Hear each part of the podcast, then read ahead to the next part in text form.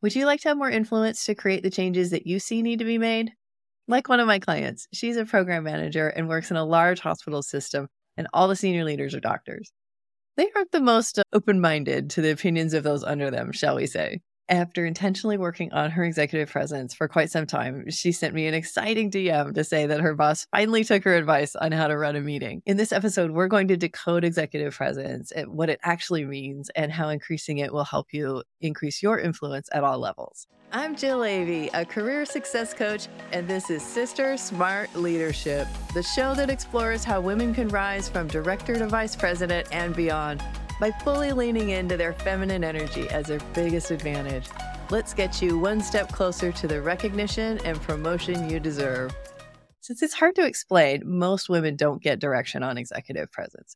More than one client has been told that they don't have enough EP, and yet no manager has been able to help them understand what it is and what they need to do to change it. It can be an awkward conversation between a man and a woman as well, given the Me Too era that we're in where men are increasingly sensitive to not wanting to overstep what they're t- saying to women. And so you can imagine that they're probably hesitant to even have this conversation at all. As well, we don't fit into traditional male leadership models. So it can be hard for people to understand what feminine executive presence looks like, even if they might understand it a little better from a traditional male model.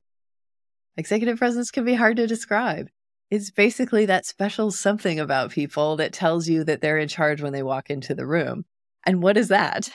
like, even the scholars don't agree on how to explain executive presence, and most of them don't do a very good job of it either. I like the model of Sylvia Ann Hewlett. She describes executive presence as communication plus gravitas plus appearance. And I find that to be a really simple model that we can use to get an understanding of what executive presence is. I've got a more complicated model that I use in my Sisters in Leadership program, and we'll cover that in a different video. But for this introductory video, I wanted to stick with the simple model. So we'll just do the communication plus gravitas plus appearance. A big misconception about executive presence is that it should just come with authority. Like, I'm in charge. I have the leadership, don't I?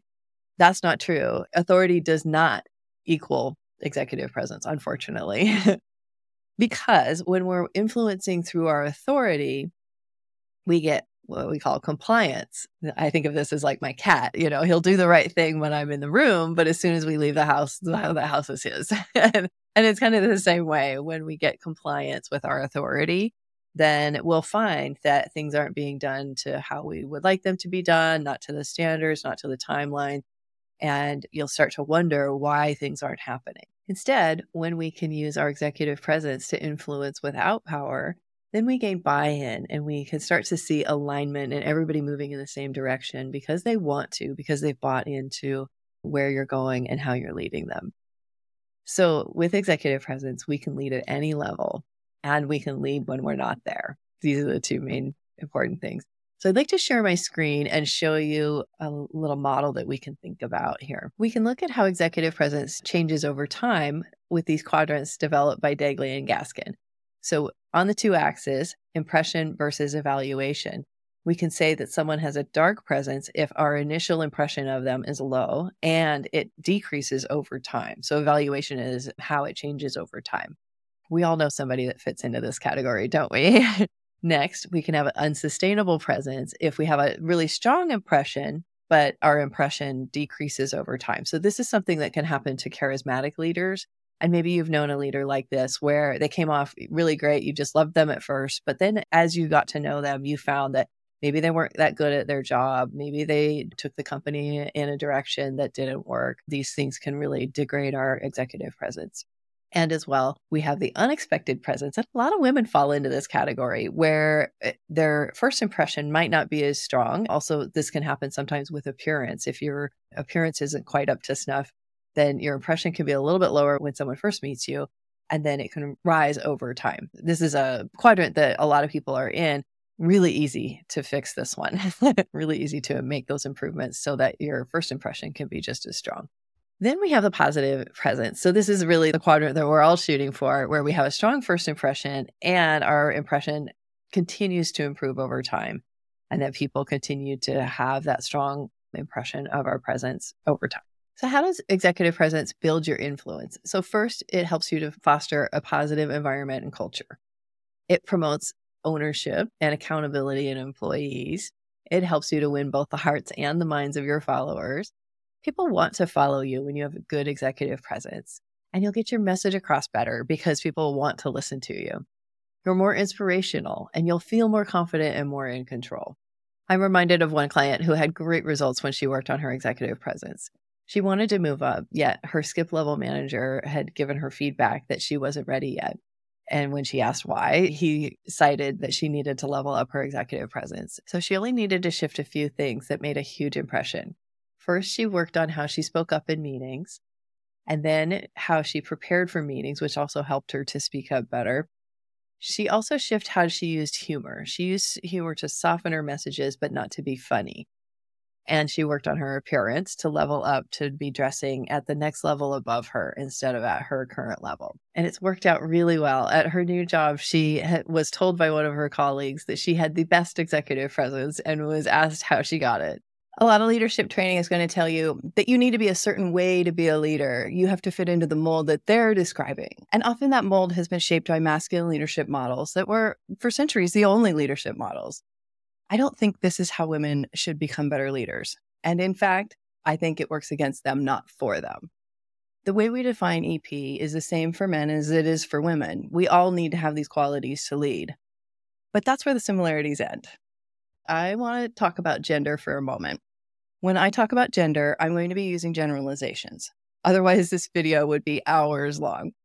Of course, not all women are the same, and lots of men have these strengths too. But for the sake of learning, I'm going to talk in general terms and use some stereotypes here.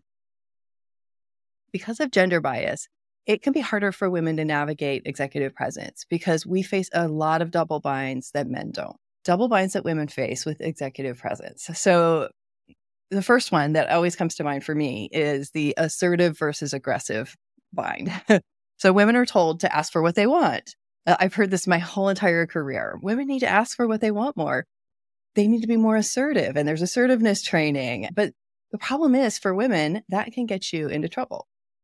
So here we face a double bind where our gender socialization says that women need to be pleasing and nice. And yet, to be seen as a leader, you need to show teeth sometimes and even use anger at times. So, this is where we have a place to navigate. Our second double bind is appearance versus demeanor. Well, this is really do you show up looking ready for the game? Well, that's really all it takes for men. but for women, there's a never ending debate about how we look. When I did the research before developing my program, I heard from everyone about how women should look. I heard about necklines too low. I heard about necklines too high. I heard about heels too high. I heard about skirts too short. I heard about too much makeup, um, hair and accessories, everything. Everyone had an opinion about how women should look. And this is very different from what men deal with. Usually there's a sort of an outfit for whatever workplace. It used to be the suit, but now it can be jeans and a t shirt in some places. There really isn't that much for them to navigate here. But take one look at politics and you can see how much women get criticized by what they wear. And what they wear is really first and forefront when people are making a first impression. So the third thing is fake it till you make it confidence. so confidence comes differently for women than men. And this is something that is really important to understand. Women take about 10 years longer than men to really develop their confidence, and it comes from many different areas. So I've identified at least six different areas that confidence comes from. And this fake it till you make it can feel really inauthentic to women. That's just not how we were raised. We were raised to learn and then do. And men are raised to do and learn by doing. And so this works much better for men than it does for women. Our next bind is authenticity because we want to be our authentic selves when we lead. This is very important to build trust. Without authenticity, it's hard to build that trust that you need for your team to perform at the best that it can. Yet we often feel like we can't bring our whole selves to a workplace. Of course, this depends on the outside pressures that you're facing, and it can be highly culture dependent in your organization. And thankfully, there are a lot more organizations that are embracing diversity and inclusion. And so we are able to bring more of our authentic selves and have that be embraced. Our next double bind is composure and restraint versus getting angry. So men are allowed to express anger. And in fact, in their gender socialization, they're given a double bind of where we want them to express their feelings, but anger is really the only acceptable form of emotion for men to display in our culture. And for women, it's not okay for us to express anger at all. And yet, sometimes it may be completely appropriate. So, this is a place where we want to choose those times when we're expressing anger and express it strategically and thoughtfully rather than blowing up. it's not all bad news, though. Women, on the other hand, are socialized to do really well in other traits. Since our socialization for us is to look out for the group, a lot of women have executive presence skills that come very naturally to them. What's easier in general for women is um, first concern, demonstrating interest in others, and encouraging adaptive development and promoting a healthy and sustainable work culture. They, this comes totally naturally to us. Integrity. As Brene Brown defines it, integrity is choosing courage over comfort, choosing what is right over what is fun, fast, or easy, and choosing to practice our values rather than simply professing them. Choosing courage over comfort.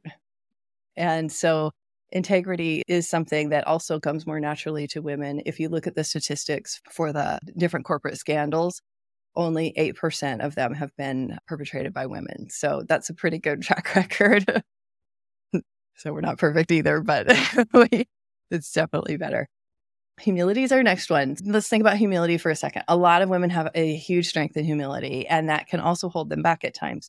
So let's think about what humility really is it's an awareness of one's strengths and one's weaknesses. It's also an openness to others and a belief that all persons have worth. So this is definitely a strength of women, and it's something that um, we need to use wisely and not give all the credit to the team is something that can happen a lot with humility. This is where we can bring in our own humility and really be thinking about what are my strengths as well as my weaknesses and that piece of how we treat others. Okay, our next executive presence facet that women are great at is inclusiveness. So we are raised to think about the team and think about how we're impacting others. In inclusiveness, we talk about actively involving others, welcoming diverse points of view, encouraging ownership in the mission and empowering initiative. These are all kinds of things that women are great at, because we're raised to always be thinking about the team and the group. Intentionality is our next one clarifying direction and keeping action aligned. That's keeping everybody together and moving in the same direction, all without stifling dissent and also without neglecting the needs to adjust course. So, you know, I think, I mean, aren't moms the perfect example of this? You know, you're corralling the kids and getting them all going in one direction. So we really have these innate skills to be doing this. Finding your authentic executive presence is important and feeling secure in it is even more important. So as one of our clients, Carissa, who you might have met in a previous episode, said that when she was taught in her company's leadership program to shake hands like a man, she bristled against that. She said, if I have a soft handshake and that's how I shake hands, I don't want to feel bad about that. So you decide what your executive presence is going to look like and how you want to navigate these double binds that I just talked about. Once you understand the double binds, you can decide to walk on the side of aggressive when the situation calls for it. And you can decide to lean into your humility and integrity at other times. Finding your authentic leadership style can empower your success and upward growth. Developing your executive presence is different for women as well. So, the most important thing to do is to first understand yourself as a leader. So, doing a deep dive and really understanding what your strengths are and what you're bringing into the role that you're in. So in my program, we use a 15 point executive presence model. So there are plenty of ways that you can find what's authentic to you in those 15 points and then accept that you aren't going to be for everyone and optimize on what suits for you. Finally, I would like to give you the suggestion to learn how to soften things with humor. So if you want to apply a little aggression or even a little anger, then learn how to soften that with humor or levity afterwards because nothing can take the tone down like a, you know a good smile afterwards or a little bit of a a softening a phrase where you know you can soften things and really bringing warmth to every discussion that can really make a big difference on how things are received from people. And it, it will cut down the sharp elbow connotation that we often get um, labeled with as women leaders. So, those are some ways that you can get started today in developing your executive presence. Finding your authentic leadership style can empower your success and upward growth. I like to end each episode with three things you can do today to get started on this topic. So, for your three shifts today, what are your feminine leadership skills that you can emphasize? Concern, integrity, humility, inclusiveness, or intentionality are all great places to start. Who do you see around you that exemplifies what you would like to have in your own executive presence? And identify a mentor that can help you develop your executive presence further. If you want to improve your executive presence, let me know in the comments if you can relate to any of these double binds. Have you ever been told or heard of another woman being told that you're being too aggressive? Have people had opinions about how you dress? Have you ever felt less confident than your male counterparts? Let us know in the comments if you're watching this on YouTube. If you'd like to learn more about how to increase your executive presence, download our Executive Presence Guide for Women Leaders 10 Strategies for Commanding the Room. Each one is something you can implement today, and the link is in the show notes. If you want to dive deeper into women's leadership and how to move up in your career, subscribe either on YouTube or wherever you listen to your favorite podcasts. I'm on a mission to help more women get into leadership and stay there. And if that's aligned with you, I'd love to have you part of this community and tune into more episodes on Sister Smart Leadership that will support you in becoming the leader you want to be. Thank you for listening, and I'll see you in the next episode. If you're ready to fully lean into your feminine leadership and get promoted from director to vice president and beyond, hit that subscribe button so you'll get all the episodes to come. And check out the recommended video here to see how women are rising up without playing by the old rules that built these male dominated industries and systems. If you're seeing just how differently women lead and how by doing so, women leaders can gain influence restore balance, and earn the recognition and promotions they deserve, I would love it if you left a rating and review. I read each one, and these reviews make it possible for me to reach more women leaders like you so they can rise up as far as they'd like without getting stuck.